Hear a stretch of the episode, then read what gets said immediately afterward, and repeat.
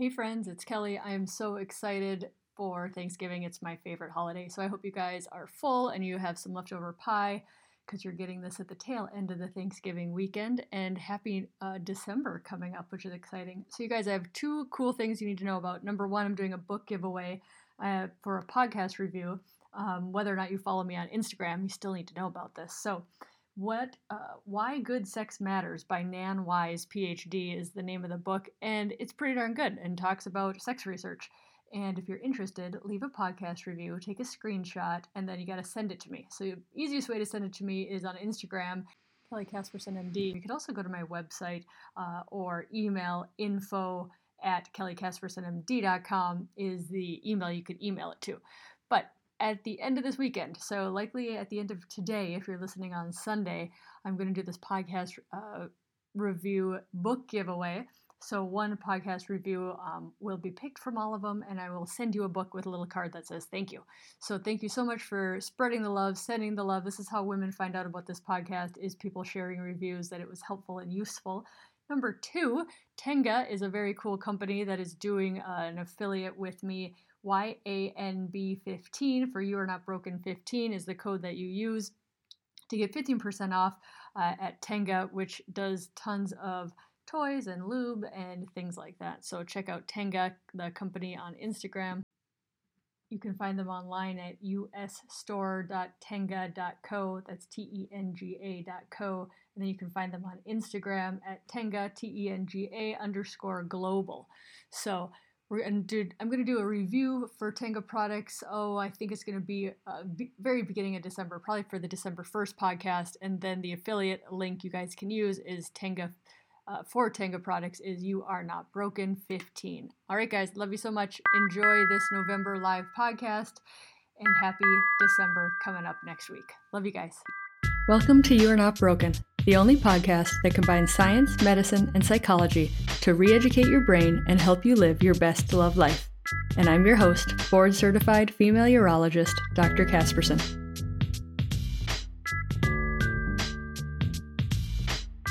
Podcast people, you can see that I just put on lipstick. Here we go. Okay, we are going to do a bunch of Q&A November live topics sent in. I get a lot of this from Instagram. Um, so that's where a lot of questions come from. As always, this is not individual medical advice. I am not your doctor. Maybe I am, but not I'm not your doctor on podcast or Instagram. Um, so everything I say is for entertainment and educational purposes only. I love you, but I can't give you medical advice on social media. You know that. It's fine. We can still talk about really important sexual health stuff. So, first question is trouble with urethral spasming. Um, have you found any medications or other treatments that are effective in resolving or minimizing urethral spasming frequency? Uh, it's quite painful. It starts with the urge to urinate. It uh, starts when the urge to urinate comes on, and when I sit down to go, the spasms will shut off the flow of urine. Um, I have to power through the pain to void. If it's not spasming, it's extreme sensitivity of the urethra and clitoris. Um, I've been on vaginal estrogen for nearly a year, using estradiol cream three to five times a week. I don't understand why these things are still happening. So, very, very good question. I think this is a common thing. Urethral pain. Um, a couple different things it could be. Okay, so number one, hormones, right? I love that this call this uh, caller, it's not a caller, question person is um, already on vaginal estrogen because that really does help the blood flow and the collagen and the health of the urethra. So great that you're already on vaginal estrogen. Hormones would be something that I would be thinking about in this scenario. The second thing I'd be thinking about in this scenario is um, pelvic floor muscles, right? If your pelvic floor muscles are too tight and you're spasming, you have to pee through it, poop through it. Um, in men, you have to orgasm through it. So, pain with ejaculation is a sign of pelvic floor dysfunction in men. And I would think about pelvic floor muscles. So, I would be thinking about getting a pelvic floor physical therapist involved to be like, what is it about urinating that's specifically causing the pain? Um, so, hormones pelvic floor, and then um, the third one would be some sort of nerve thing going on. Uh, the other thing that could be going on again is bladder spasms. So if you're having like bladder spasms, put they're pushing really hard to urinate, I would be thinking that could be causing it too. So I wouldn't try to treat this at home. This is where I would engage primary care for referral to uh, pelvic floor physical therapist, and again, make sure that the hormones are good um, as far as urethral spasming. So, certainly not normal. Um, some people have tried, as far as medication options for this, again, you can try like an antispasm medication. Hyoscyamine is one of them. Uh, overactive bladder med, you could try. Some people would say if this is a pelvic floor, vaginal Valium. So, there's a couple of different medications, but again, I would want to understand understand like the underlying reason for it before we just started like throwing medications on it. So, first question urethral spasming. Second question after being with the same man for the last 23 years and no sex for the past seven years, I am afraid I won't simply know how to approach a man, although some libido has survived. I am on dating apps and thoroughly, uh, I thoroughly avoid meeting anybody any idea, still the idea of how could it be, it could be wonderful to meet a Prince Charming. Um, I do want to have a relationship and sex, but at the same time, I'm so scared by the idea of meeting anyone. Uh, in my case, it's definitely a brain issue.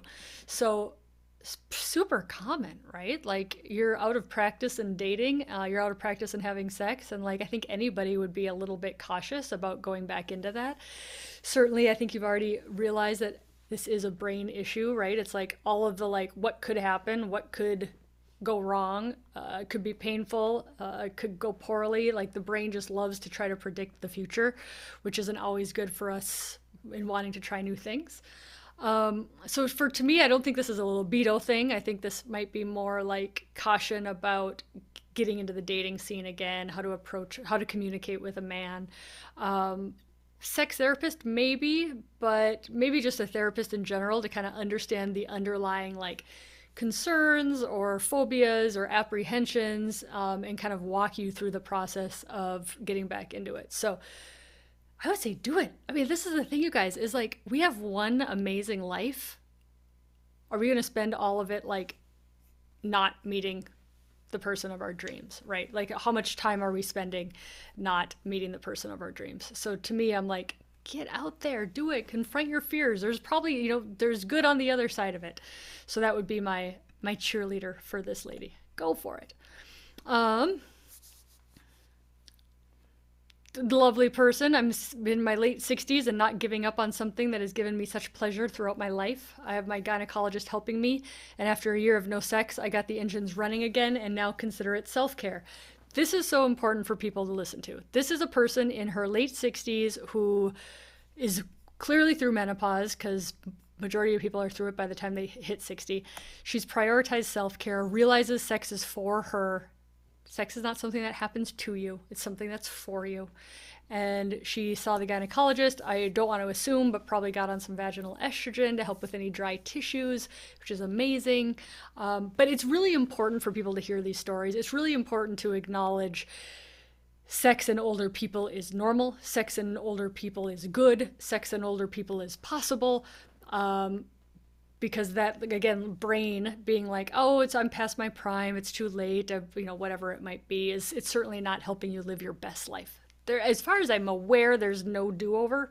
So like that's why i just encourage people to like get the care you need get the answers you need get out there and live your best love life. But i, I will keep sharing these 67 year old success stories because you guys need to hear that this is normalize sexuality in all people, in all ages, in all health uh, abilities.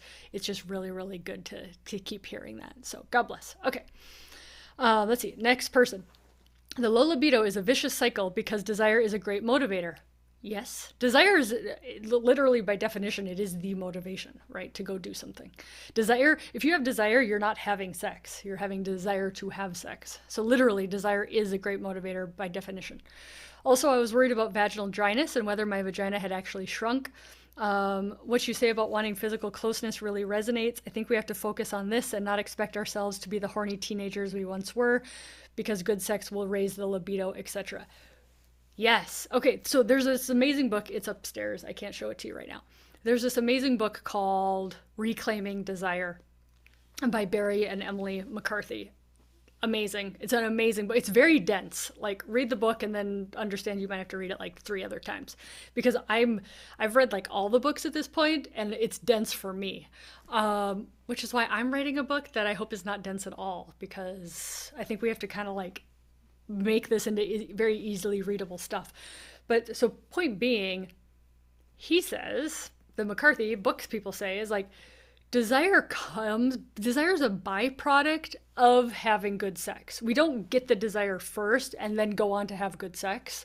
You have the good sex the intimacy the closeness the communication the relationships and from that you get desire for it which is a very backwards way of thinking. Like the the original like Masters and Johnson Kaplan teaching is like desire comes first before you can have sex, and now we're like, oh, now I don't have sex because I didn't have any desire for it, and then like the whole ship sinks instead of realizing like the work is on the good sex, right? And if you don't have, if you're not having good sex, if you're having pain, if you're not having pleasure, if you're having sex because it's a chore or a duty or whatever else, uh, you're not going to have desire for it right? If i'm having sex this is a, this one's coming up a lot for me right now is i'm having sex because i want to keep him happy. I don't want him to get cranky. He's to whine. I'm to have to put up with him whining about it.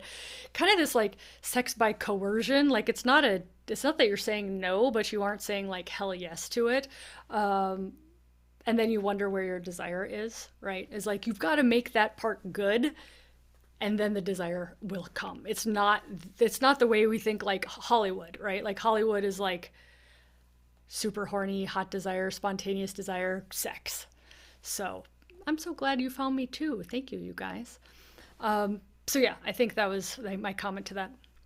Um, next one. I'm 58, single, and not dating.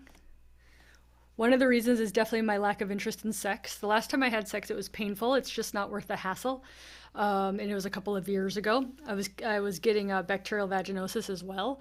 Um, hopefully, I've found a guy who's been pursuing me for a while, and I'm just not doing the sex thing. So single, I shall remain. Oh, I want to hug this lady. So here is a couple of thoughts on this. We can have re- good intimate relationships with no sex. We can have sex without an intimate relationship. Both are possible. So here you are, you're seeing a guy, he's interested in you, and you say, Well, I guess I can't be in a relationship with him because I don't want to have sex. To me, I'm like, No, this is not a zero. Is that the right use of zero sum game? um, is number one, talk to him about your apprehensions, about your experiences, about your thoughts about him and how much you like him. Um, and it's not all or nothing. Certainly, if you just dump this guy and you don't explain why, he's going to be like, it was all my fault. You know, like, what could I have done? Had, only had he known that you had like pain with sex and a low desire, and that's the reason you dumped him, right? So to me, I'm like, relationships can happen and you don't have to have penis and vagina sex, right? Um, the other thought about this is the more we we kind of think like the more uh, we should just like the less we have sex we should want it more right? And that tends to not be what the research says. The research says that it, to kind of consistently stay in an active sex life is actually kind of what stokes that desire more. Like we forget how rewarding it is when we don't do it right?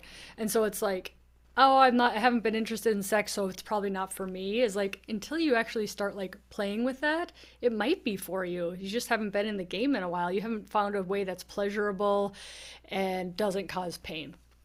And so i would definitely encourage this person to number one communicate with somebody that can help with pain with sex. Number two communicate with your partner to be like this is what i'm thinking. This is why i'm so concerned. Really start talking about it. So because to throw a whole relationship out because of what might happen, eh, you're jumping the gun, I guess. Um, been on Yuvafem and Premarin for six weeks, but losing feeling in my clitoris. Get an exam. Make sure you don't have phimosis or lichen sclerosus or a condition going on. Um, local testosterone can actually help with sensitivity uh, or lack of sensitivity and bringing in uh, good sensation and um, good function of the clitoris. So those would be my two two suggestions. Uh, but yeah, I would see somebody to, who who knows what they're. I don't have on my website like she knows what she's doing when she's looking at a clitoris. so like how do you find these people right like how do you find the people who are good at looking at clitorises but uh it might be trial and error um, but that would be my thought like if you're losing sensitivity in your clitoris make sure it looks okay and then think about hormones uh, how can I up my libido if it is due to meds? Yes, so lots of medications cause low libido. Um, my my this is always my question. If you know me long enough, who cares about libido? We care about sex life and pleasure, right? So, and knowing we have sex in our life and pleasure in our life for reasons other than spontaneous desire. So, first things first is spontaneous desire is not necessary. Second thing is meds absolutely affect both orgasm and sexual function and desire. Um, but analyzing, like, why do I want to be sexually active? Is it important to me? Is it a commitment I want to make? Is it enjoyable in the first place? Kind of all of those things because again like the beginning of this conversation you don't have to have a great libido to have wonderful sex right? A lot of women have responsive desire. So not until they are feeling aroused does desire for sex happen. That's really important to know because we don't get taught that. All right let's see what else we can talk about today. Um, this is just my monthly if not weekly update. I get this question all the time. It's like literally the um, my social media platform is if you're on vaginal estrogen, you don't have to be on progesterone. Systemic versus local. Local vaginal estrogen, progesterone is not needed. It's so low dose.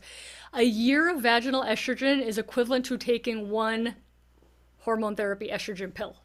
A year of vaginal estrogen therapy is the equivalent of swallowing one hormone therapy estrogen pill. So you put estrogen in your vagina. You do not, it's not systemic. You do not need to be on progesterone. So that is, I, am just going to have to repeat that until I'm decide to give up podcasting and social media because it comes up all the time. Um, every time we talk about it, vaginal estrogen, for the most part, there's nuance. You see, and this is where I get into trouble because you, there is actually a ring called the FEM ring, which is systemic estrogen and it also covers the vagina. So in that case, you would need progesterone. So systemic estrogen, you need progesterone if you have a uterus. If you don't have a uterus, you don't need progesterone because the progesterone is to protect the uterine lining from the unopposed effects of estrogen. Okay, so there's that one. What's the best form of testosterone to start with? Um, I'm assuming this is uh, a female. Um, I like the FDA approved products dosed for females. There's a ISSWSH has a position paper on it. It's dirt cheap because it's one tenth the dose. Don't expect insurance to cover it, but it's a heck of a lot cheaper and safer than pellets and injections. So, oh, Dr. Perlin just said mind blown. I don't know why. I don't know why I just blew your mind, but thank you. That's a huge compliment coming from you. Um, what's the the next question is is it necessary to use Vagifem and topical estrogen? Depends. They're both vaginal estrogen products. Vagifem is a pellet that goes inside the top of the vagina, and then topical estrogen and estrogen cream. My thought, just on looking at many, many, many vulvas, is that a little birdseed pellet of estrogen in the top of the vagina twice a week is not often enough to target the external genitalia structures. So I'll still see significant labial atrophy, clitoral atrophy, and they're on quote unquote vaginal estrogen. So I'll, I tend to just switch women to the cream instead of having them on Vagifem and cream. But, you know, I guess you can do whatever you want. Um, do you suggest vaginal estrogen if someone is on an estrogen patch and progesterone? It depends. If you are having uh, great lubrication, pain free sex, no significant bladder issues, no dryness or irritation, then you're probably on a level that is enough for your body. I do see a lot of people who are on systemic hormone therapy that's just not enough. Remember, systemic hormone therapy is still very, very low dose. This is not like making you a 20, 23 year old estrogen competent individual. Um, it's just not enough to target the pelvic structures. So I do see a lot of women on systemic who still need vaginal estrogen, but I would I would have it depend upon your symptoms. Um, the other thing I would do is I just, if it was me, I would just offer an exam to be like, no, I actually see significant atrophy. I worry this will become symptomatic. Let's treat it. Um, so that's how I would think about it.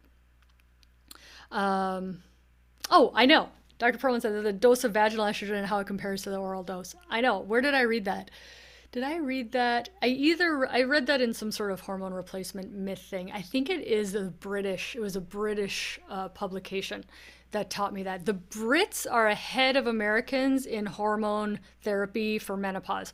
The Brits are like it's like in their parliament of getting hormone therapy free for all British women. Currently, I think it's like they're trying to make it like less than $200 a year. So that certainly is like way above where Americans are. Because what they here's what they know. Number one, it is a um, National Health Service, so they actually care about like preventing illness in the future. So what they know is in women that are treated with hormone therapy, they're seeing less osteoporosis, less hip fractures, less heart disease, less heart attacks, all of that stuff. So they know hormone therapy is likely going to save them a big amount of money in the future, dementia care, etc., etc. Um, my pharmacist actually asked me why my gyno prescribed both systemic and topical. I told him the topical does not get absorbed systemically. Yeah, pharmacists don't assume pharmacists know all this. Like most doctors don't even know all this. I'm not. I'm not saying that to be offensive. I'm just being like, women should not have to explain to their pharmacists how this shit works. like your pharmacist questioning you should not be another barrier to good care for yourself. So that's the only thing that's irritating me about that. Um, I hope you still got what you were prescribed. Um, on progesterone only because my my BMI is high. Can I use estrogen vaginal cream? Yes. Uh, I was told I cannot be on estrogen due to high BMI. So high BMI increased risk for blood clots, um, and then high BMI. If you do the um, heart disease risk calculator, it does add to your uh, cardiovascular disease risk by having a high BMI. So that might be why they're saying that estrogen might be more risky for you. If if you fill in the um, heart disease risk calculator and it's above like seven point five percent risk, then they don't recommend putting you on hormone therapy. So that might be why. Um, again, I am not your individual medical doctor, but I can tell you a whole bunch of stuff so you can have the knowledge you need because all women need this knowledge about their body. Have you ever had a patient complain of vaginal bleeding following discontinuing Premarin after two weeks of use? I have not had that happen. I would work them up for um, menopausal, postmenopausal bleeding. How do you go about identifying doctors in New York City that are really trained in hormonal therapy? So go to the the um, NAMS website, National Association for Menopause Society, NAMS, North American Menopause Society. I'm only certified. I should know what the acronym means. Uh, go to NAMS. People who have been NAM certified like legitimately care enough about treating menopause that they took it. They paid money. They paid hundreds of dollars and took a test. So like that's how committed they are, which is why I got certified because that's how committed I am to the belief that women should um, have their hormones treated if it's right for you. So that's how I would find a, a doctor in New York City. They're they're trained in, in uh, hormone therapy. Let us continue. Okay, I've been married for almost 25 years and for 20 of them, intimacy has lacked severely. It's not him, it's me. I've talked to my GP, OB-GYN, endocrinologist, and now hormone replacement therapy doctor. Nothing seems to work. I'm convinced that something is wrong with me. My husband is so handsome. When I'm at work, I fantasize about him. When I get home, any desire now gone. What's broken with me? Um, oh, thank you. You're the bomb. Amazing info. Thanks. So, couple thoughts. Number one, sex should never compete with sleep. if you're exhausted at the end of a day and you're like, I don't have desire for sex, what's wrong with me? You might just be tired because it's the end of the day and you worked all day long. There's nothing wrong with you. You are not broken. Please refer to the name of my podcast called You Are Not Broken. So that's my first thought is never con- if when sex competes with sleep, sex loses. That's my first thought.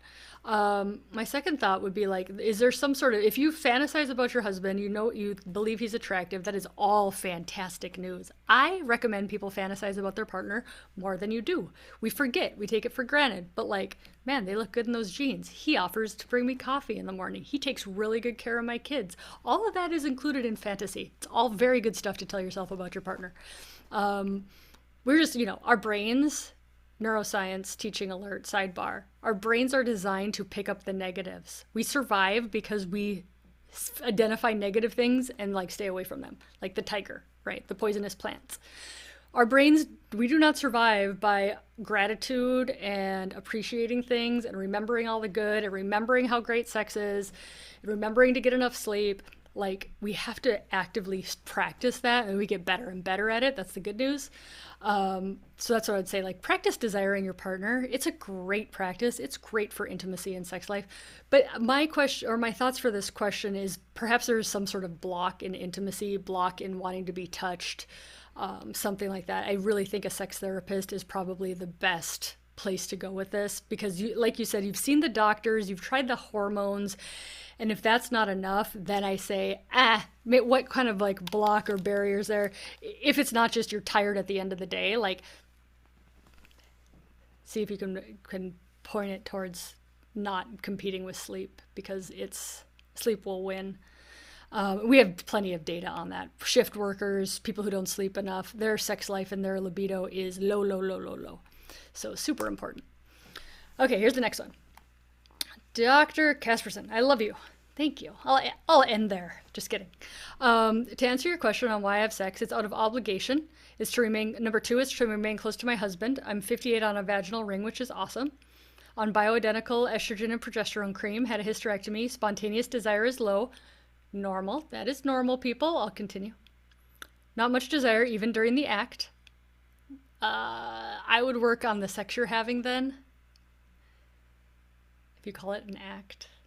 Um, think about the sex that you're having. Is it sex that does it for you, right? What does it for a man, a penis owner, is very different than what does it for a female.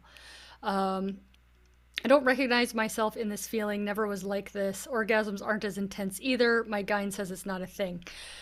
Um, Beak 58, the other thing I would think about is testosterone, either local on the clitoris uh, and vulva to get more sensation or to help with desire and libido. Um, but we've got to make sure the sex is good, that you're doing what you need, you're taking the time for arousal, you're not just putting things in the vagina automatically. That does not work, that does not lead to desire. Um, so I would say, A, number one, we're missing a hormone of testosterone, or number two, we're missing a, a key ingredient, which is sex that is for you, not an act that you're performing with somebody else. So that would be my short answers.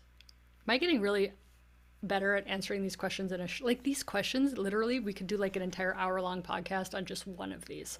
But like i try i'm trying to get to all of the que- all of the questions. Um, okay i love you guys so much. Just checking here uh, I'm 63 and I've not started estrogen yet. I have hot flashes, but not consistently. I started tracking and noticing that more often than not, the episodes cluster around a full moon for several days, then none for a week or two. Is this just a coincidence? I have no idea. There is not a lot of data. I Googled this, truthfully, I Googled this. Um, I don't know. But here's the thing you're 63. Your window for getting on hormone replacement therapy is narrowing. You're supposed to, if you're going to get on hormone therapy, they re- recommend within eight to 10 years of your last menstrual period. Um, so I, you know, I think the myth for women, this is a myth of like, are my symptoms quote unquote, they're not bad enough to, to be on hormones. Is like, who's going to make that determination for you? Some people would be like, these hot flashes are horrible. Um, I know, and the other thing is like change in cardiovascular risk factor, change in insulin resistance, change in osteoporosis and bone density. All of those things we can't feel, right? So, is there a? Does it have to be bad enough to get on hormones? No, there doesn't. You can be on hormones for all those other um, health benefits as well. So I hope that helped. Whether or not your menopause symptoms are correlated with the moon, I don't know you could pay somebody a lot of money and they could give you the answer you want. But the research says, I don't know. I'm 48. Should I start hormone therapy now and testosterone? If you want to. It depends upon your symptoms. Talk to your provider. See what's right for you. Um, there's no age. There's no age that you like you have you can't start it until you're this old or you're too old to start. There's there's really not. Um, certainly if you were 73 and you're like can i start? Probably the answer is no because you're past that 10 year window. But 48 is not quote unquote too young to start on hormone therapy. So i'd, I'd start i'd just start the conversation. If you want have somebody check your labs see where you are. Um, you don't have to check labs. You can just go on symptoms alone. That's fine too. Okay Next question. Wondering if you can address the side effects of vaginal estrogen. I tried to use it and noticed improvements in my vaginal issues, but also noticed the onset of symptoms, nausea, headaches, mood swings, etc. Is this normal? It scared me and I've stopped using it. I'm worried that it may cause other issues. It didn't help that my gynae handed it over saying, remember, this will enter your bloodstream. Hmm. Okay, so a lot of providers do loading doses of vaginal estrogen cream. I tend to not do it for two reasons. Number one, like if you read how to prescribe this stuff, they explain a loading dose, which is like every day for two weeks and then just twice a week. Excuse me while I adjust my cozy blanket. Um, I don't do it for two reasons. Number one, I think, especially if you have really thin tissues, you'll get a lot of absorption, you'll get some systemic symptoms, and then you'll hate it, and then you'll stop it. So I'm trying to avoid like that initial systemic symptoms that you're going to feel. Those that will always go away. Um, but I just don't want people to have that and then call my office and say they stopped because of breast tenderness, and then I have to explain to them that breast tenderness is temporary and it's only because their skin's so thin that they're absorbing it, but they'll stop absorbing it as soon as their skin gets thinner or thicker uh, and more resilient. So, point being, I don't do the loading dose for two reasons. Number one, I don't like people feeling those systemic symptoms because it generates a lot of phone calls and I think it's unnecessary. And then number two is um, it's too confusing for a lot of people. Like, oh, two weeks, how much, and then what, and then how long, and then but if I'm just like twice a week for the rest of your life until you die, uh, God bless, Amen. Father, Son, Holy Spirit. It's just a lot easier to remember. I don't actually put the rest of that in my prescription. Um, so, yeah, you can get some systemic symptoms in the beginning. It tends to subside. That is the short answer of it. Knowledge is wealth. The vaginal estrogen is amazing. My gynecologist was surprised I asked for it. I was surprised she didn't tell me about it. I'm so thankful for you. Oh, God bless. That is a win. That is absolutely amazing. Thank you for telling me that. Okay, let's see. Next question. I have a small question. I would really love it if you could help me because I'm dying in fear. Oh, this one's for a teenager. Um, I'm a teenager, and by that I sometimes masturbate. Today I did that and I noticed blood in my semen, and when I divide my urethra by my fingers, I can see a reddish part. Probably normal, probably just your urethral mucosa that you've never looked at before. Uh, but if it changes or is itchy or bleeds, see a specialist. Uh, I can't visit a urologist because my parents would never uh, leave me be if I told them what happened, and I just can't tell them what I did. Could you please help me? Is this a normal thing to do, or did I damage my penis? I fear for my life. Please, please help me. You guys, this is what the this is what shame around sexual function does. It makes somebody reach out to somebody who might be a doctor on the internet. And now I'm worried about this human. But the shame of like talking to their family about it, the shame of seeing a primary care physician about it, all this stuff. Um, if you masturbate excessively, you might cause some trauma, which might cause some bleeding. Uh, I would say back off for a little bit. You're probably fine. You probably just overdid it. If it doesn't go away or things get worse, please, please see a doctor. But this is what the shame around sexuality does for people. God bless. I hope this kid is okay. Okay, next. I'm 46 and I want to go on replacement hormones, but my grandmother took progesterone and got breast cancer after menopause. She is gone, so I can't ask, but my mom now has me rethinking everything. Okay. Correlation does not equal causation. This is an important research, scientific thing that a lot of people don't understand. Our brains are meaning making machines. We want to just make meaning out of everything and correlate everything and make everything cause everything else. And here's what we know we know that breast cancer is very common. You may or may not get breast cancer after being on hormone replacement therapy. It doesn't mean the hormone replacement therapy caused the breast cancer. It doesn't mean you shouldn't be on hormone therapy for all the other wonderful things it does, and then you get breast cancer. It doesn't mean it caused it. What we know is people who are on hormone therapy, when they get breast cancer, they actually do better than the people weren't on hormone therapy who got breast cancer. Uh, there's also a new article. I posted this on. Did I post this? Yeah, I posted this in my stories on Instagram. New article just came out of Britain. They looked at uh, about 100,000 women being on estrogen and progesterone. 9% decrease in mortality. No change if you were just on estrogen. Slightly higher increased risk of breast cancer, but did not change survival. So I do not want to be the first, the last, or the second person to say that we shouldn't be afraid of breast cancer. I think that's a statement I can't make. I think we're all very afraid of breast cancer. Um, but we do not think hormone therapy causes life threatening breast cancer, and we do not think the risk of it causing breast cancer outweighs the benefit at this point. Um, having a grandma have breast cancer, that's not even a first degree relative, and even having a first degree relative is not a contraindication to hormone replacement therapy at this point in time. So that's a lot to say. Go to your doctor, check, go be seen by a menopause specialist, and see if, if estrogens and progesterone's right for you. But your grandma having breast cancer is not a reason for you to not do something for your health. Because science and because correlation does not equal causation. I teach my kids that one. Correlation does not equal causation. Okay, I recently had to up my thyroid meds due to menopause. This has made such a huge difference and energy is much better. I want to start hormones but not having many symptoms. Where to start? Eh, Depends. Uh, so remember, current guidelines is for symptomatic and then prevention of osteoporosis. So you can't feel osteoporosis. That's reason enough to be on it if you would like. Um, but here's the thing